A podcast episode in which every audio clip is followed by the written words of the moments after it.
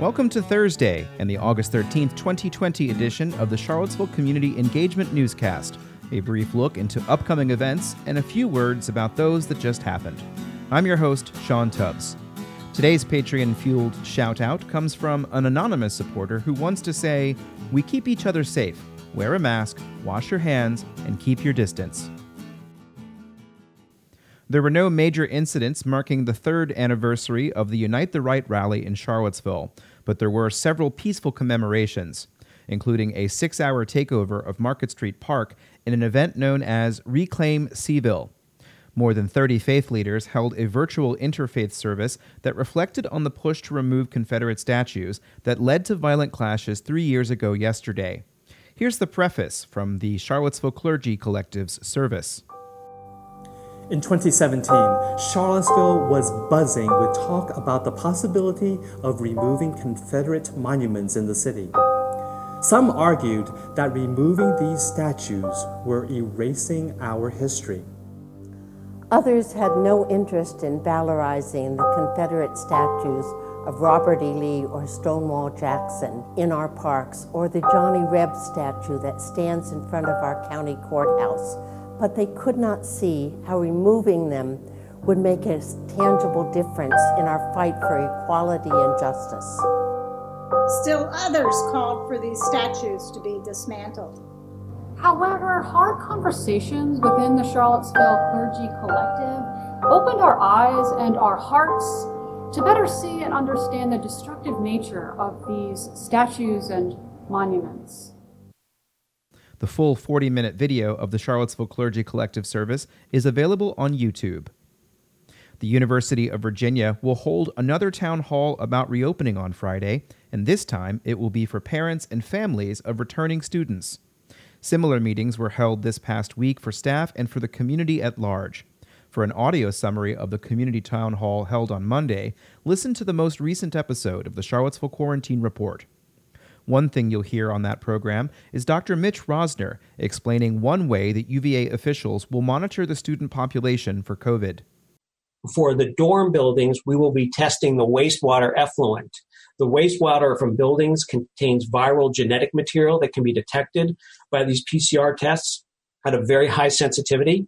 If we detect that a building's wastewater turns positive, we will go in and test all the students within that dorm to try to find people at the earliest stages that may be infected and then have the ability to isolate and quarantine those.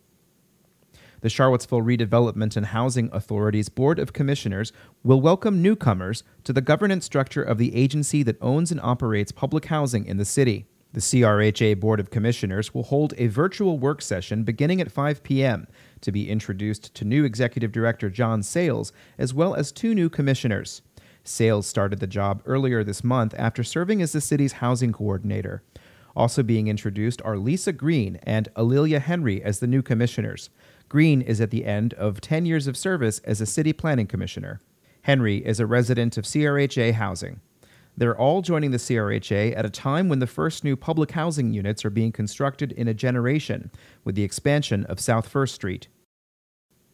Do you know how decisions are made about transportation projects in our area and how you can have your say?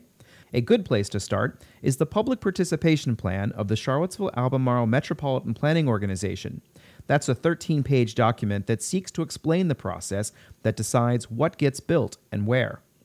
The MPO is seeking public comment on the draft through September 10th. The MPO Policy Board will vote on an updated plan on September 23rd. If you have any questions about the process, I'd love to hear them and potentially feature them in a future story.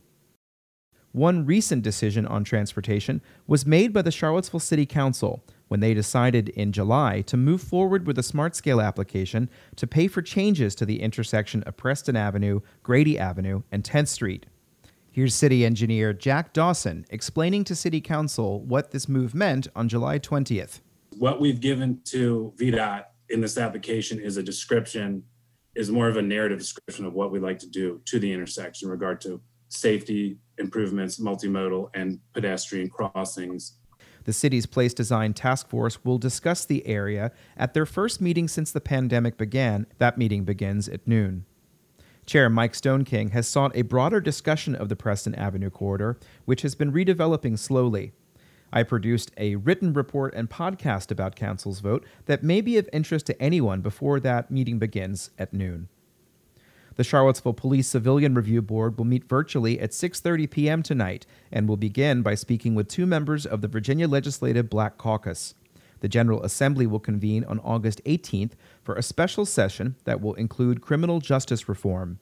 They will also discuss the board's status, the possibility of hiring an independent counsel, and the executive director position that will be filled in the near future.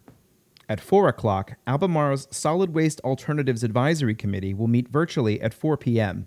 Live Arts begins a four night virtual run this evening of a presentation of In the Heights by the Live Arts Teen Theater Ensemble. In the Heights was written by Lin Manuel Miranda, who is also the person behind Hamilton. Jessica Harris is the assistant director of the production.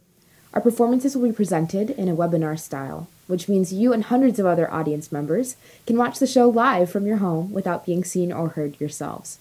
To purchase your tickets, please visit livearts.org or call Daryl at the box office at 434 977 4177, extension 123. I've got my ticket. Before we close the show today, we have a small correction. In yesterday's edition, we incorrectly reported the organizers of a panel discussion on the Memorial to Enslaved Workers. The event was put on by the Virginia chapter of the American Institute of Architects.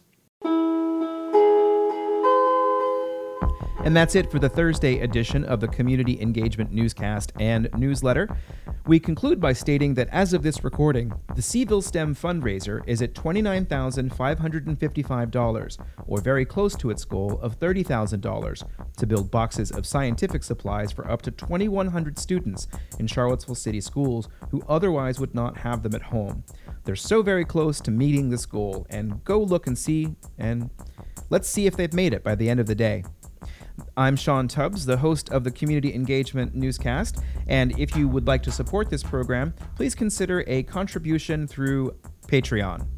Uh, we're hoping to build the audience as quickly as we can so we can continue to bring you news and information well into the future. Thanks for listening and stay safe out there today.